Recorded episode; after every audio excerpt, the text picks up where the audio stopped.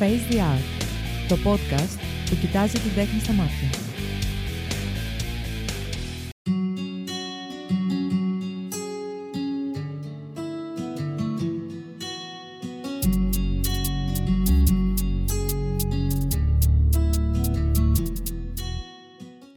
Επισόδιο δεύτερο του δεύτερου κύκλου του Face the Art podcast. Στο μικρόφωνο, όπως πάντα, ο Φίλιππος Μαράκης. 5η, 13 Οκτωβρίου 2022, ώρα 6. Και αυτή την Πέμπτη, όπως κάθε δεύτερη Πέμπτη, την ίδια ώρα, στις 6, ανακρίνουμε καλλιτέχνες διαφόρων ειδών μέσα από αυτό το podcast που εκπέμπει μέσα από το site www.facetheart.gr μέσα από το www.cretanews.gr στην κατηγορία Creta Pods, καθώς και μέσα από τις μεγαλύτερες podcast πλατφόρμες όπως είναι το Spotify και τα Apple Podcasts.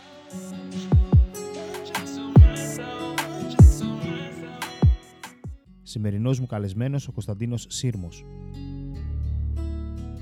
Ένας μοναδικός καλλιτέχνης, ένας μοναδικός άνθρωπος, ένας μαχητής. Η δύναμη του Κωνσταντίνου με ενέπνευσε όπως εμπνέει πολλούς ανθρώπους που τον γνωρίζουν και τον περιβάλλουν σε όλη την πορεία της ζωής του, για λόγους που θα τους μάθετε στην πορεία.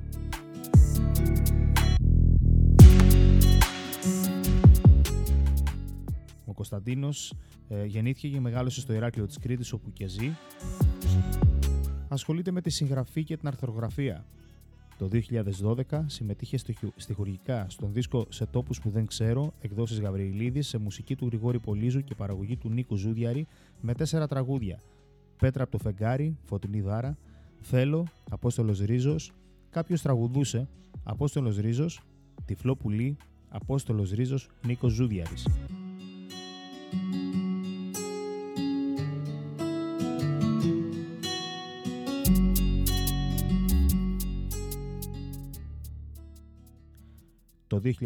2017 κυκλοφόρησε το μυθιστόρημα «Το μπλε τετράδιο» εκδόσεις Λεκόφος. Το 2018 συμμετείχε με ένα διήγημά του το «Πορφυρό νερό» στη συλλογή διηγημάτων «Παράξενες μέρες στο Ηράκλειο» εκδόσεις «Παράξενες μέρες». Το 2020 κυκλοφόρησε η πρώτη του ποιητική συλλογή «Εμφάνεια» εκδόσεις Βακχικών Ποίηματα από τη συλλογή εντάχθηκαν στο συλλογικό ποιητικό τόμο «Ό,τι χαρτοκόπτη εν το άμα χαρτογραφεί» εκδόσεις Ρώμη, καθώς και στο λογοτεχνικό περιοδικό Δέκατα τα ποίηματα του 2022 εκδόσεις Κοινωνία των Δεκάτων 2021. Το 2021 συμμετείχε στη χορηγικά στην μουσική ενότητα «Είναι τα τραγούδια μου πουλιά» του Νίκου Μεριαλή, η οποία κυκλοφόρησε διαδικτυακά. Αφιερώματά τους σε σπουδαίους συγγραφείς και ποιητές φιλοξενούνται σε διάφορους πολιτιστικούς ιστότοπους όπως το arctic.gr, το iart.gr, το Ολόγραμμα Magazine και άλλα πολλά. Διηγήματά του έχουν δημοσιευθεί κατά καιρούς στον ιστότοπο entropiaradio.gr. Τέλος, Δημιούργημά του είναι ο φιλοσοφικός, ιστορικός και αρχαιοθετικός ιστότοπος akako.gr, ο οποίος περιέχει απομαγνητοφωνήσεις και μεταφράσεις διανοητών, επιστημόνων και φιλοσόφων. Καλησπέρα Κωνσταντίνε. Τι κάνεις, πώς είσαι; Καλησπέρα Φίλιππε. Πολύ καλά. Πάντα καλά. Ε, θέλω να σου πω ένα τεράστιο ευχαριστώ για την τιμή που μου κάνεις και είσαι μαζί μου στο Face the Art αποτελείς ειλικρινά πηγή έμπνευσης ε, τόσο για μένα και νιώθω και πολύ λίγος μπροστά στη δύναμη και την υπομονή σου, αλλά και για πολύ κόσμο.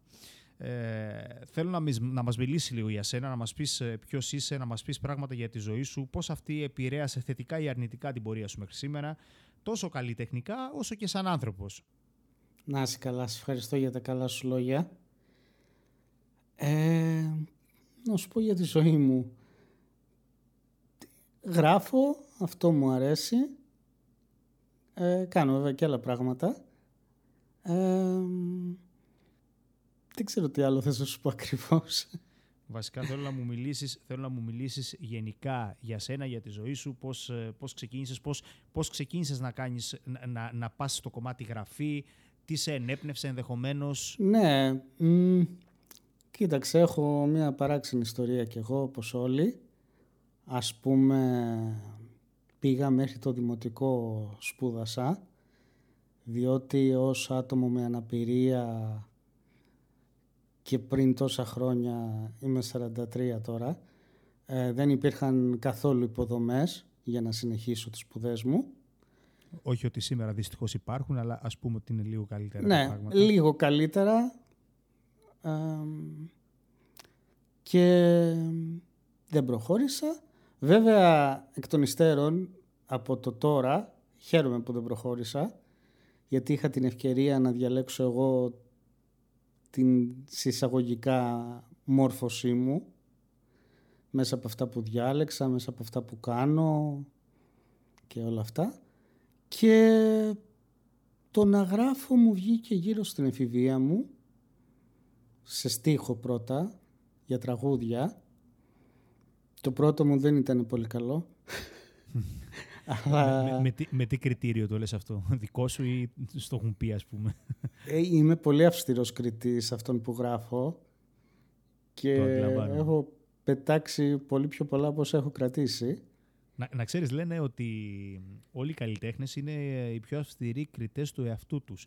Ε, οπότε μπορώ να το αντιληφθώ. Κοίταξε, ναι, αυτοί που νοιάζονται για την καλλιτεχνία τους είναι έτσι. και βέβαια μπορεί να είναι και όλοι μεν, αλλά έχει σημασία τι έχεις μελετήσει για να μπορείς να γίνεις κριτής. Κατάλαβες.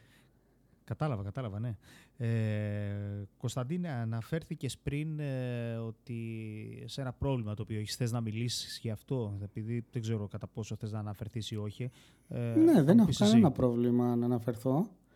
Ε, έχω μια κινητική αναπηρία, εκγενετής.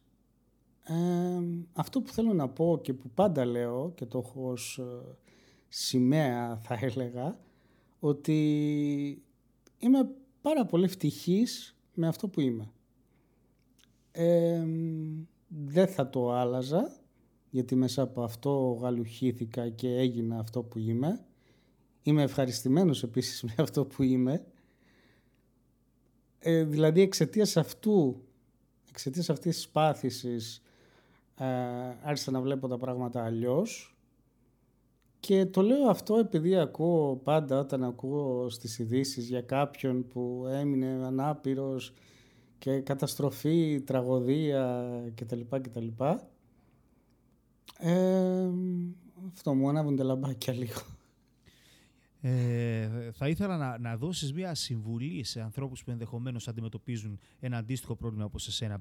Πώς, τι θα τους έλεγες, ε, τι, τι θα ήθελες να τους πεις πάνω σε αυτό, πώς να μπορούν να το αντιμετωπίσουν; Θα τους έλεγα ότι είναι πολύ τυχεροί γιατί έχουν την ευκαιρία να βιώσουν τη ζωή με έναν τρόπο που κανένας άλλος δεν μπορεί και να μάθουν μέσα από αυτό, να μην περιορίζονται στον αθλητισμό. Το λέω αυτό γιατί οι περισσότεροι άνθρωποι με αναπηρία πάνε στον αθλητισμό και νομίζω, καλό είναι εννοείται, αλλά νομίζω ότι είναι κάτι σαν το αποκούμπι σε εισαγωγικά του αναπήρου αθλητισμός, κάπως έτσι έχει γίνει.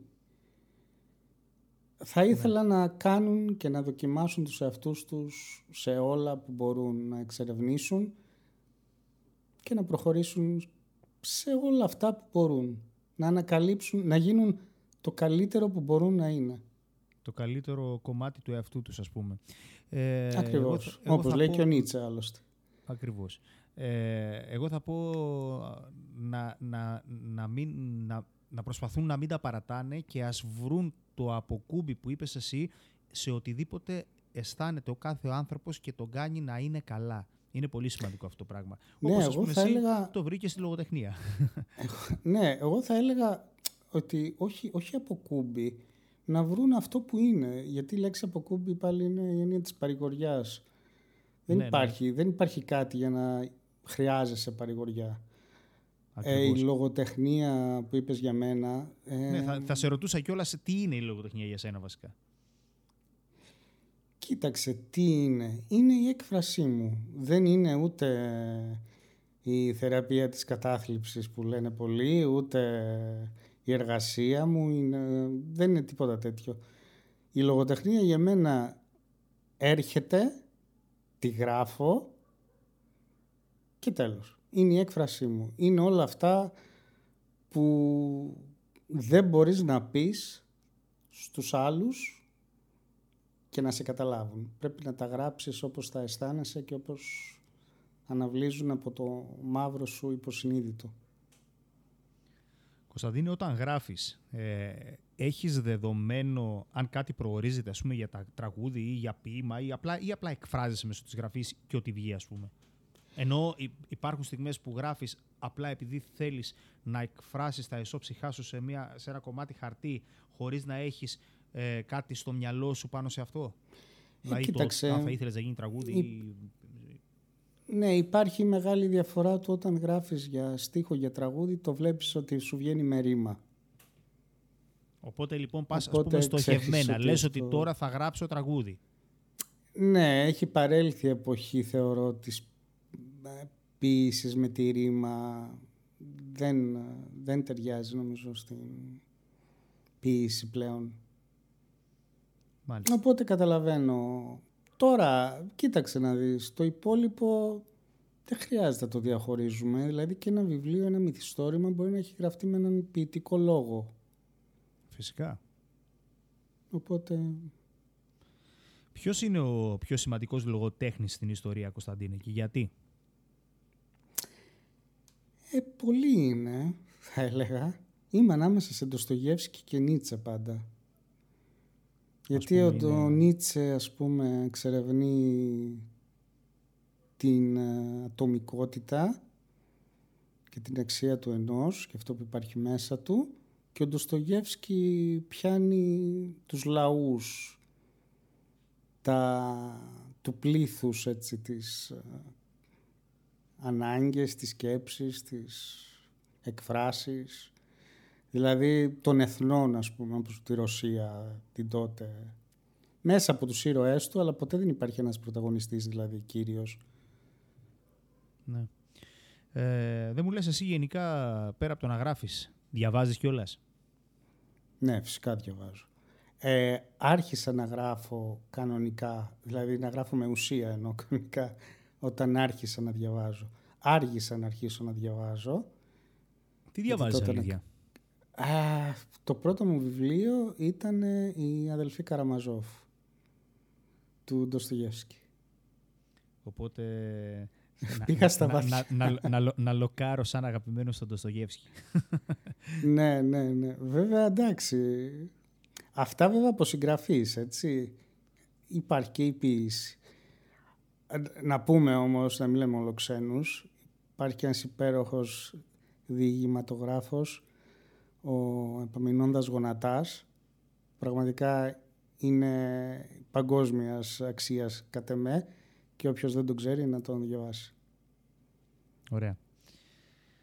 Αν ε, σου ζητούσαν έτσι, να μου πεις ποια είναι η πιο σημαντική στιγμή στη μέχρι τώρα πορεία σου; Τόσο σε προσωπικό όσο και σε καλλιτεχνικό επίπεδο αν θέλεις. Τι θα απαντούσες; Ε, είναι η κάθε στιγμή της ζωής μου. Δηλαδή νομίζω ότι όλα έρχονται από την κάθε μας στιγμή. Τώρα, αν θες να σου πω συγκεκριμένο γεγονός, σίγουρα ήταν η παρουσίαση του δίσκου του 2012, που είδα εκεί τη Φωτεινή Δάρα, τραγούδισε, τον Αποστολό Ρίζο, τον κύριο Ζούδιαρη και σίγουρα και εκδόσεις των βιβλίων μου.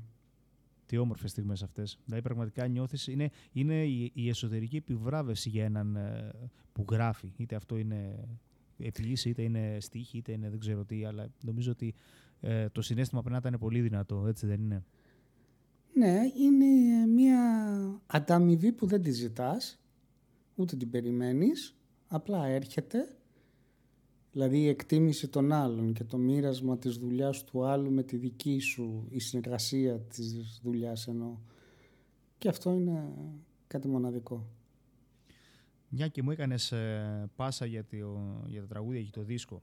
Ε, προανέφερες λοιπόν, το, το είπα και εγώ στον πρόλογο, ότι έχεις γράψει τους στίχους σε τραγούδια που ερμήνευσε τόσο ο Απόστολος Ρίζος όσο και η Φωτεινή Δάρα. Ε, μίλησέ μας για αυτή τη συνεργασία. Πώς προέκυψε, πώς έγινε η όλη φάση; Αυτή η συνεργασία προέκυψε μέσα από το ίντερνετ, το οποίο για μένα είναι παράδεισος. Παράδεισος και, Αντίθετα κο- με- και, κο- και κόλαση. Είναι ανάλογα πώς το χρησιμοποιεί ο καθένας. Εντάξει, ναι, είναι όπως τον άνθρωπο. Και ο άνθρωπος μπορεί να είναι παράδεισος και κόλαση, όπως και όλα τα πράγματα. Έτσι. Ε, αλλά και η κόλαση του ίντερνετ καλή είναι, γιατί και αυτή σε μαθαίνει. Κάτε με, πάντα. Το, Ε, το, το, το, καλή, το καλή είναι σχετικό αν μπορούμε να διδαχτούμε μέσα από την κόλαση του ίντερνετ για να μπορούμε να το, να το, να το χρησιμοποιούμε προς όφελος τόσο δικό μας όσο και γενικότερα προς το καλό προς την κοινωνία. Ας πούμε. Είναι, είναι νομίζω ότι η μεγαλύτερη ανακάλυψη το, της εποχής της δικής μας. Δηλαδή είναι Ναι. συγκρίσιμο με μεγάλες ανακαλύψεις της ανθρωπότητας. Όμως ε, λέγοντας κόλαση εγώ αναφέρομαι σε πτυχές του ίντερνετ που έχουν, αποφέρουν κακοποίηση μέσα από την εκμετάλλευση, social media, ξέρεις, ε, μικρά παιδιά. Ναι, καταλαβαίνω καταλαβα- τι λες. καταλαβαίνεις τι θέλεις να σου πω. Ναι, Αλλά ας, ναι. ας μείνουμε στο κομμάτι του, του πώς προέκυψε η συνεργασία τέλος πάντων. Ναι, απλά λέω ότι αντικρίζοντας και το κακό, εκτιμάς και το καλό με αυτή την έννοια. Και την τύχη του να είσαι ασφαλής, ας πούμε, και τα λοιπά. Για τα, για τα τραγούδια. Προέκυψε μέσα από το ίντερνετ, είχα αναρτήσει, δεν ξέρω αν θυμάσαι, υπήρχε παλιά μια σελίδα του Music Heaven, μπορεί να υπάρχει ακόμα. Το θυμάμαι, ναι, βέβαια. Μπράβο. Είχα αναρτήσει εκεί στίχους μου, το τραγούδι συγκεκριμένα που τραγουδάει η Δάρα και το βρήκε ο μουσικός, ο Γρηγόρης Πολύζος και με έψαχνε μάλιστα ένα χρόνο γιατί Α, δεν ναι. έμπαινα μετά στο site και με βρήκε για τα δικαιώματα, ξέρεις, για να έχει τη συγκατάθεσή μου. Ε, και τελικά προέκυψαν και τα άλλα τραγούδια γιατί ήθελα να του δείξω και άλλα μετά. Και έτσι απλά έγινε αυτό, χωρίς να το επιδιώξω δηλαδή, χωρίς... Είναι, αυ- γι' αυτό σου είπα πριν, ότι χωρίς να επιδιώξω αυτήν την ανταμοιβή σου έρχεται. Μάλιστα. Ε, Κωνσταντίνε, κεφάλαιο αρθρογραφία. Τι μέρος του λόγου είναι στη ζωή σου; Ε, ήταν ένα καινούριο έτσι κομμάτι που μου άρεσε όμως, το δοκίμασα πειραματικά, κυρίως με συνεντεύξεις σε, από ανθρώπους, έτσι, καλλιτέχνες ε, κυρίως. Ε, μετά προχώρησα και σε κάποια άρθρα κοινωνικού περιεχομένου και μετά το άλλαξα, το γύρισα σε μια ιστοσελίδα που έχω φτιάξει το akako.gr το οποίο δεν είναι ακριβώς αρθρογραφία, αλλά για μένα είναι πολύ ενδιαφέρον. Ε, από Συμφωνώ, μαγνητοφωνός... συμφωνώ και συνε- επαξχάνω, μπήκα και την επισκέφθηκα πάρα πολύ ενδιαφέρον, παιδιά. Άκακο.gr χαίρομαι, να μπείτε να χαίρομαι. το, να το δείτε. Ναι, από μαγνητοφωνό συνεντεύξεις, είτε ξένων είτε Ελλήνων, από το YouTube κυρίως, και τις κάνω κείμενα εκεί πέρα που είναι νομίζω πιο βατό να το διαβάσει κάποιος και να το εμπεδώσει κάτι. Ε, Κωνσταντίνε, τι θα άλλαζες και τι θα κράταγες από τον εαυτό σου; Τι θα άλλαζα και τι θα κράταγα από τον εαυτό μου, ε; Ωραία ερώτηση. Για να ακούσω και την απάντηση. Ε, να σου πω την αλήθεια, δεν θα άλλαζα κάτι. Ε, γιατί θεωρώ ότι με τα καλά και τα κακά μου αυτός είμαι και έπεται και συνέχεια. Οπότε, Και, και τι θα κράταγες; Τι δεν θα άλλαζες σίγουρα; ε, αφού δεν θα άλλαζα τίποτα, θα τα κράταγα και όλα. είναι κάποιο κομμάτι είτε του χαρακτήρα σου είτε της προσωπικότητάς σου το οποίο νιώθεις περήφανος που είναι ε, μέρος του εαυτού σου. Ας πούμε, εγώ ας πούμε, για τον εαυτό μου λέω ότι μου αρέσει ξέρω, εγώ, που δεν τα βάζω κάτω όταν θέλω να προσπαθώ για κάτι. ε, Μπορεί να φάω τα μούτρα, αλλά θα το προσπαθήσω. Είμαι περήφανος με τα καλά και τα κακά του. Α- α- αυτού. Εσύ έχεις κάποιο τέτοιο χαρακτηριστικό το οποίο σου αρέσεις; Κοίταξε, τώρα θα γελάσουν όλοι που με ξέρουν, ε. με αυτό που θα πω. Θα πω ότι αυτό που μου αρέσει είναι ότι έχω πάντα δίκιο. Ε, αντίστοιχη ερώτηση, Κωνσταντίνε. Τι Ναι. θα άλλαζες και τι θα κράταγες από την ανθρωπότητα; Α, από την ανθρωπότητα θα άλλαζα τα πάντα. Δεν βρίσκεις τίποτα καλό λοιπόν σε αυτόν τον κόσμο; Ε, πλέον υπάρχουν ελάχιστα καλά σε αυτόν τον κόσμο που δεν ξέρω κατά πόσο γίνονται για καλό και αυτά τα καλά.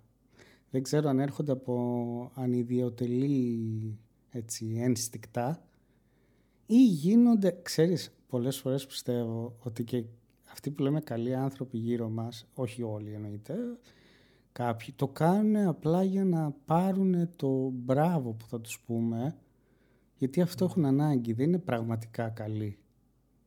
Ναι. Όχι όλοι, επαναλαμβάνω φυσικά. Καλά, προφανώς. Γενικά, εμένα είμαι άνθρωπος που δεν μου αρέσει το τσουβάλιασμα. Δεν, δεν γίνεται να είναι όλοι. Πρακτικά δεν γίνεται ναι, να είναι όλοι. βέβαια. Πουθενά δεν είναι. Δεν υπάρχει απόλυτο κάτι. Ακριβώς. Απλά Εκτός από αυτό που είπαμε πριν για το ότι έχω πάντα δίκιο. Απλά ας οραματιστούμε μια κοινωνία, ρε παιδί μου, που τουλάχιστον το ζύγι να γέρνει περισσότερο προς το καλό παρά, παρά προς το κακό. Αυτό θέλω. Πιστεύω ότι αυτό θα είναι ε, επιτυχία της ανθρωπότητας αν το καταφέρουμε κάποια στιγμή. Ε, Κωνσταντίνα, ναι, αγαπημένο σου βιβλίο; Αγαπημένο μου βιβλίο, ε. Ε κάποιο από τους συγγραφείς που σου είπα. Μάλλον το έγκλημα και τιμωρία. Είναι, η, η, πώς το λέει, στον, στο, στο, στο πιο αδύναμο κρίκο είναι η τελευταία σου επιλογή. Ναι, ε, νομίζω ότι λέει πολλά αυτό το βιβλίο για τον άνθρωπο. Σου αρέσει η, η, έννοια άνθρωπος, ε; Τι; Σου αρέσει η έννοια άνθρωπος; Ε, ναι. Ε, νομίζω είναι ότι έχουμε. Ε, αν ψάχνουμε το νόημα της ζωής, το νόημα είμαστε εμείς οι ίδιοι. Το πώς καταφέραμε να, να ξεφύγουμε από το όσο έχουμε ξεφύγει βέβαια, λίγο έχουμε ξεφύγει, πολύ λίγο περισσεύει το μυαλό μας από το μυαλό του ζώου. Ναι, Γι' αυτό και φερόμαστε πολλές φορές με ζώδια ένστικτα. Ναι.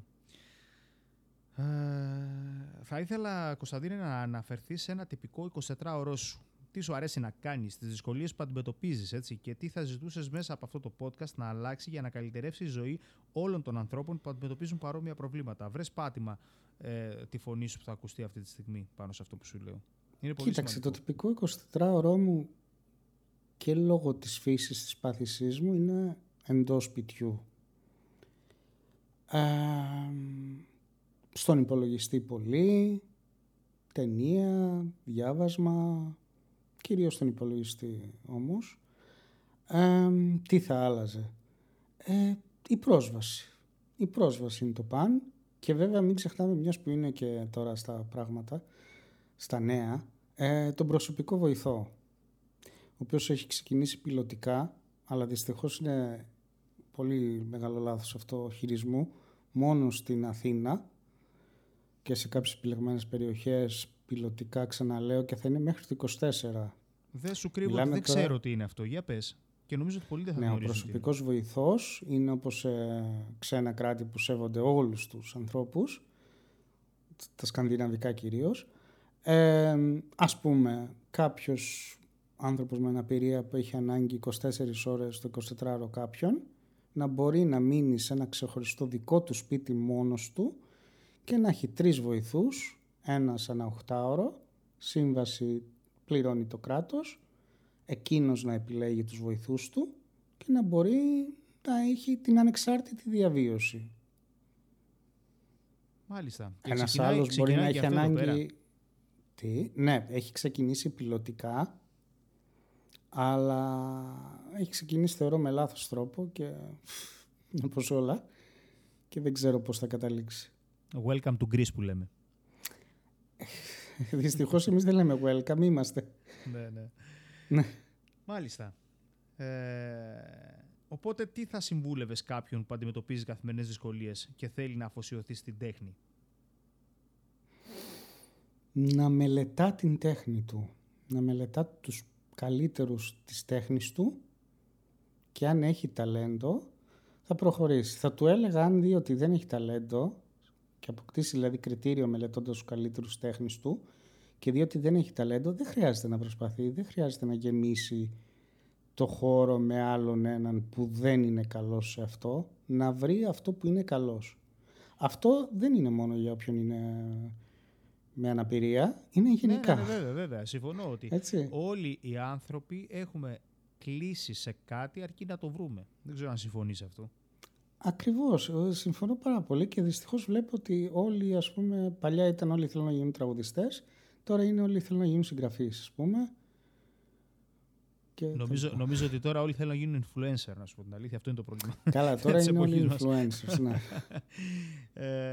ε, Κωνσταντίνε, αν βγάλουμε στην άκρη την αρθογραφία, τη συγγραφή και όλα τα όμορφα που μας χαρίζεις. Ναι. Ε, τι άλλο σου αρέσει να κάνεις, Α πούμε, ακούς μουσική, βλέπεις ταινίες. Βασικά είπες ότι βλέπεις ταινίες. Τι, τι σου αρέσει ναι. να κάνεις γενικά; Μου αρέσει το σκάκι. Πολύ. Α, θέλω να παίξουμε μία μέρα, να ξέρεις ότι μου αρέσει πάρα θα πολύ. Παίξουμε, παίζω, θα παίξουμε. Καλός είσαι; Ε, τώρα δεν μπορώ να σου μιλήσω για τον εαυτό μου. Θα παίξουμε και θα μου πεις εσύ. δεν ξέρω. δεν νομίζω να είμαι τόσο καλός εσύ αλλά νομίζω Εντάξει. ότι κάπως παίζω. Εντάξει, θα παίξουμε. Το κανονίσουμε. Ε, και οι υπολογιστές γενικά μ' αρέσει έτσι. Γενικά μ' αρέσει να βοηθάω τους άλλους. Με παίρνουν καθημερινά όλο και κάποιος θέλει βοήθεια. Κάνω το service. Τι ωραίο αυτό. ναι. Εντάξει, αφού τα ξέρω εγώ, γιατί να με βοηθήσω. Τέλεια. Ε, ερώτηση τώρα, ερώ, ερώτηση κλειδί. Τη λέξη ευχαριστώ, σε ποιους ανθρώπους θα τη χάριζες, σε ποιους θα την έλεγες; Ε, τη λέξη ευχαριστώ, σίγουρα στους γονείς μου. Εννοείται αυτό. Και σε φίλους.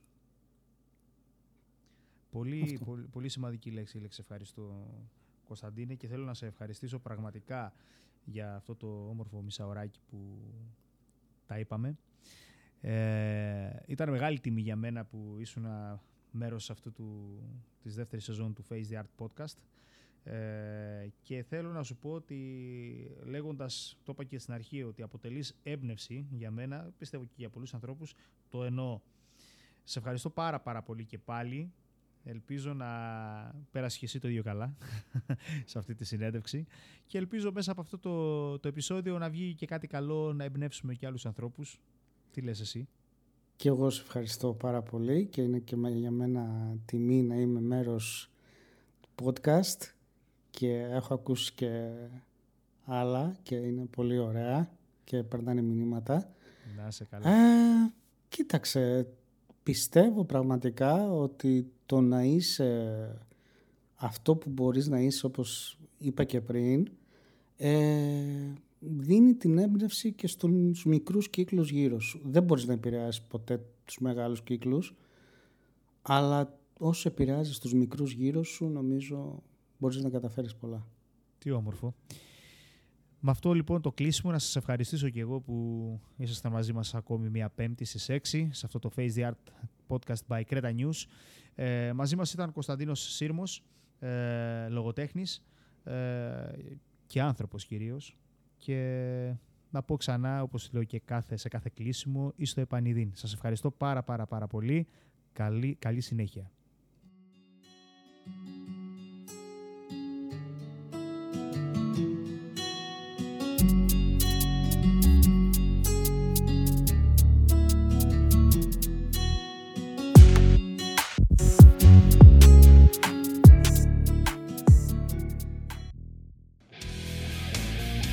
Face the Art, το podcast που κοιτάζει την τέχνη στα μάτια.